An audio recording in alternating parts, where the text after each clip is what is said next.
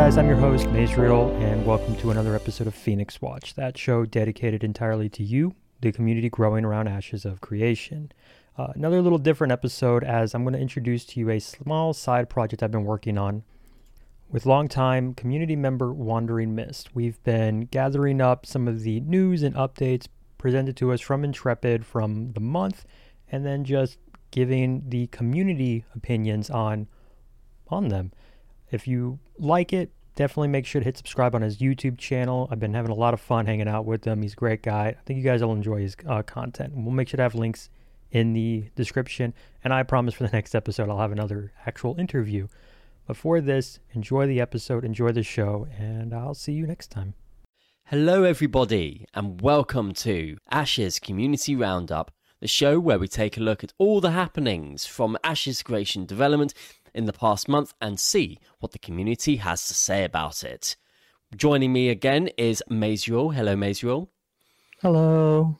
And we have lots to do today. As usual, it's been a crazy month. So, Mazriel, can you tell us what have you got on the agenda for today?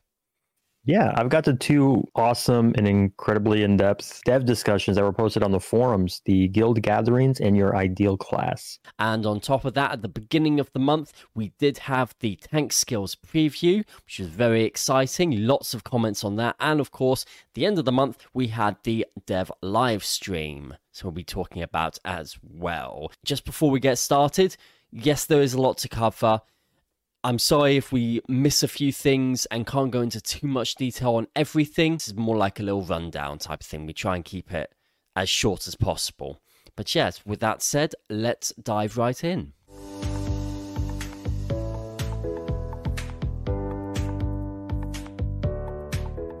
Let's kick it off with the dev live stream then that happened very recently at the end of the month. Lots, lots, and lots of good stuff. So, a couple of announcements that happened at the beginning. First of all, that uh, Intrepid are hoping to get back into their studio finally July 1st. That is the sort of goal they're aiming for. So, we'll see if they can hit that, obviously, uh, depending on what happens with COVID.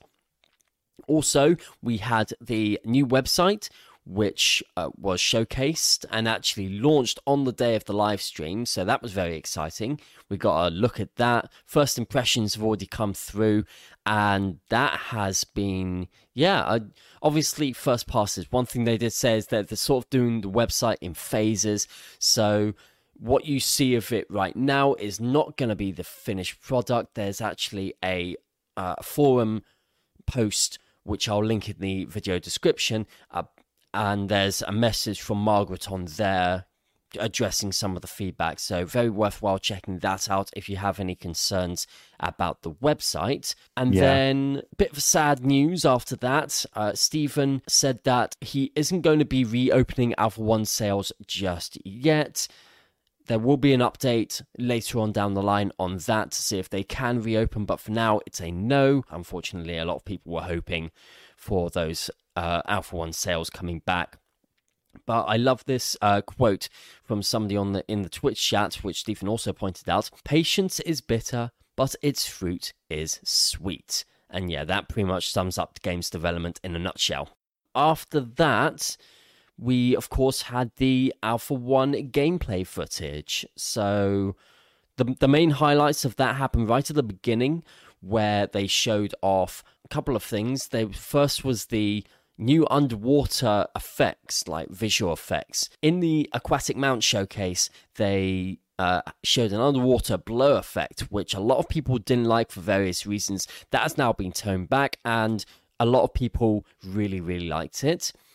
The other thing that they showed was the new Mage Fireball animation. So, gone is the Cirque du Soleil twirly whirly uh, and it's a much more grounded just throwing the fireball out with your hand which a lot of people like there's been lots of excitement over that not only because of the animation itself but purely because that intrepid have shown now that they are listening to feedback and making changes that is the the sort of the biggest thing Nicholas Davies, who says, I love how they listen to the community and change the fireball animation so fast. Thanks, guys. So, yeah, that was very cool. After that, they showcased some dueling. some uh, PvP. So if you are interested in PvP in Ashes, they had plenty of footage of that, so you can go and check that out. Lots of hype in the chat from that. Uh, afterwards, again, there's a ton of stuff. I'm getting, I'm sort of speeding through a little bit, but uh, after that, they showed, I think, the first in-game achievable mount as opposed to the cosmetic uh, cash shop mounts. So this was the Kyurem. They showed off two Kyurem designs, two colors. Uh, we're not quite sure which one is going to be. One of them is going to be a basic mob in the game. The other one is going to be a uh, obtainable mount in the game, um, in game achievable. So that that's really cool to see, and actually, I really like the design of it. I don't know, Major, did you see the Kyurem mount at all? I did, and I agree. The the designs. I mean, I I, I can't think of any mounts that I haven't liked so far, and that includes the anteater. the anteater. Oh my goodness, yes, the anteater indeed. And then uh, the Q and A. There was nothing huge when it comes to community feedback on that. Uh, it was just your normal stuff. Again, fully recommend checking out. There's uh, the link to the VOD of the live stream, which is on YouTube. You can view that at your leisure. Oh, that that was a lot. again, lots and lots covered, but it was very cool. Definitely the highlight there is the showing of the feedback, uh, showing that Intrepid are listening to player feedback and making changes as they go, which is really, really cool. So, yeah, it was just nice to have a dev update that didn't end in a bunch of people complaining about the, the special effects. They they finally went in and changed some of the SFX. Maybe next time for for this next upcoming dev update, we can see some of the particles tuned down just for the video recording, so we can maybe go a month without you know having that slammed. That'd be nice. Oh, I, I, you say that, and you you haven't seen the feedback from the tank video, so shall I go on to that next while we're yeah. talking about visual effects? Um, yeah. So the tank preview came out. Ever one to ten skills for the tank. Um, a lot of people talking about the animations. A lot of people were confused as to why the tank was throwing fire around so much. There were a lot of fire and smoke effects with the tank skills. Mm. Uh, which confused a lot of people. Uh, again, a couple of quotes here from uh, Big Kenny, says, uh, Some of these look pretty solid, but I don't get the fire sparkles and smoke effects. It just looks bad. I really dislike the sword being stuck in the enemy's head for lacerate. It looks bad, and a sword through the brain leads to death 99% of the time. And uh, Ruben Costas says, this looks amazing. However, I see so much fire. I would like to see the skill Shockwave, for example, look more earthy when done in the standard form. If you go Mage Secondary, then you might add fire to the ability to give it an AoE uh, damage ticker. And there were other comments of similar vein. That was probably the most common thing that people were commenting on. It should be noted, though, that Steven has responded to this he said on the Discord, uh, the visual effects are very placeholder. It's easy in development to share visual effect types early on, i.e., fire elements, and to purpose those across many skills until we stand up the additional elements and assign new effects to skills as we iterate and broaden out the visual effects library. Basically, at the moment, they've only got fire visual effects, so they're using that for everything. And then later on down the line, when they have a more diverse range of visual effects, they will swap and change and uh, mess things about and make it look more suitable for the skill. Did you see anything else regarding the tank skills that you want to bring up, Maze? Uh, the the big thing, and I know, I know. So fire special effects is probably the first thing that they hammered out. They don't really do a lot with the ice, lightning, and other things that we've seen so far. Um, but some people did mention it's like it's just been a lot of fire, and yeah. it, and it has. That's that's a I think that's fair. There's been a lot of classes and all of them do fire. That that, that wasn't like any specific comment. It was just something like, like a couple of other people had mentioned when the video went live. Yeah, for sure. And with fire comes smoke, and as uh, Pingafan Owl on the YouTube comments said, I like the visuals, But with that many effects, you have to have some kind of status indicator like knockdown and the time it takes to stand up if you can't actually see your character because enemies are covering you in effects. So it's not just about the the animations as you do the skill, but all the big smoke clouds that happen afterwards that I think need to be tailed down just a touch. Yeah, exactly. And whole that's that's why I said for the next upcoming one for this month's maybe they'll do it for recording. I don't have high hopes for that, but you know, it'll it'll be nice to it'll be interesting to see what happens since people now know that Intrepid are serious about uh changing for the uh for what the player base really wants. For sure. Yeah. Yeah. Cool, cool, cool. All right, let's move on swiftly then. Dev discussions. Tell me something. Yeah. So the first dev discussion was for guild recruitment and retention. It didn't generate as much uh, conversation, only about four pages of conversation, but it did get some good ideas. Uh, a lot of them were rather rather like what you would assume to be standard in any MMO. So, for example, Cipher, one of the first commenters, uh, seems rather silly, silly, but actual guild invites. Can't tell you how annoying it is when a game makes the person apply to the guild instead of you sending an invitation coming from World of Warcraft, I mean, guild invites are baked in. I'm not sure of too many MMOs that don't do it, but I I'm assuming somebody's come across it then. And he gave a good list of just small things. The guild invites a, a function to copy and paste to and from in-game text chat. I, I think people just want to be able to copy and paste. It, it's past 2020. Let, let us use copy paste in, in game. Let us link stuff and things like that. But one thing was customizable permissions and ranks. So, like for World of Warcraft, the only way to give somebody permission is to give them a rank. And if you want to give just one person something kind of like you're trustworthy, but you're not quite an officer because we have too many chiefs but I, I, want you to be able to recruit people. You still have to make them an officer. And a couple of people have pointed out they would like to have more granular control. So it's not just rank permissions, but also individual permissions. Another fantastic suggestion was suggested by McCabe. It, it was a longer comment. I'm not going to read the whole thing, but some kind of point system inside the guild that rewards members for contributing to the guild was the main highlight. For anybody who would know from older uh, MMOs, and of course, when Classic came back out with the return of the DKP, Dragon Kill Points, where a guild tracks were you at the raid? Were you maybe contributing via you know depositing mats into the guild bank things like that? Were you helping people gear up? Uh, were you contributing the guild in a meaningful way? You gain points. You can cash in those points to get gear. And with ashes being a master looter system it should be right? Correct me? Yeah, they, well, they've said they will have uh, need and greed systems and a master looter system oh, yeah. in place. So, uh, for many guilds, for anybody coming from World of Warcraft, that we've been bemoaning the loss of master looters. So, yeah, I think people just would like to be able to see that control in game. And you mean to say that the personal loot is a bad thing? I'm shocked. It has its pros and cons. but yeah, people would like to just to see a way to, to track that in game, and I I, I could see that. Uh, a lot of the others uh, were definitely like wanting Intrepid to host guild pages or guild forums in the style of perhaps the Intrepid forums or, or the AOC forums.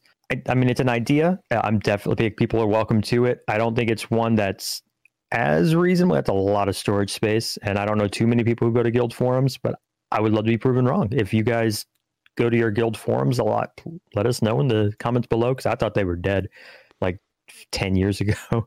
Mm, I mean, with Discord, you can have all the information from a forum on Discord nowadays. So yeah, there's and not much. yeah, exactly. Yeah. Moving away from recruitment and retention, unless you had anything else you wanted to add? No, I don't think so. We'll dive into ideal class, and I'm assuming either Steven told Toast to do this or she was really bored and needed some light reading. As of right now, like a couple weeks after this went up, we're at 14 pages of discussion. A lot there's a lot of ideas for the perfect class. And some of them are actually like pretty entertaining to read. You should definitely go check it out. But I, I know they put up their own favorite comment, which was from Crow the Vec, a mage tank, aka Spellstone. Uh, imagine you think you're charging a normal, stereotypical mage, old man with a long gray beard and a robe. Then when you get in range, he takes off his robe, which reveals his six pack, and you just get yeeted off his way. This and only this is my dream. And I'm 100% okay with Master Roshi, Fushiro Dami off the mountain. So I'm down I, with that. I was wondering who you were going to reference because there were so many. Like mm-hmm. you go to anime, pretty much every kind of like every every kind of battle anime has that really old guy who is super super strong and just doesn't look at the beginning. Yep. I, Yoda also fits it perfectly. Yep. Um, I mean, the one I was thinking of is the really old guy from Hunter x Hunter. Going through the comments, uh, like I said, 14 pages of these. You guys should really go read some of them, though. Uh, but by far, one of the most talked about classes was the Necromancer. And as a side, just summoners in general. A lot of people have a lot of ideas. So, especially with the Necromancer, they would they just want to be able to summon a bunch of low level, easy to kill minions to go out and do their bidding. And I feel like what a lot of people keep describing is very reminiscent of what you build when you go for like a, a pure necromancer build in something like Path of Exile or even Diablo, where you just have a lot of minions running around, so you're kind of free to loot and do whatever you want to do. Other ones, of course, are things like uh, summoners in, in regard to like ranger summoner. People are like, what are the Beastmaster? How's this going to play? And like they go through a list of how they feel it would best be to play.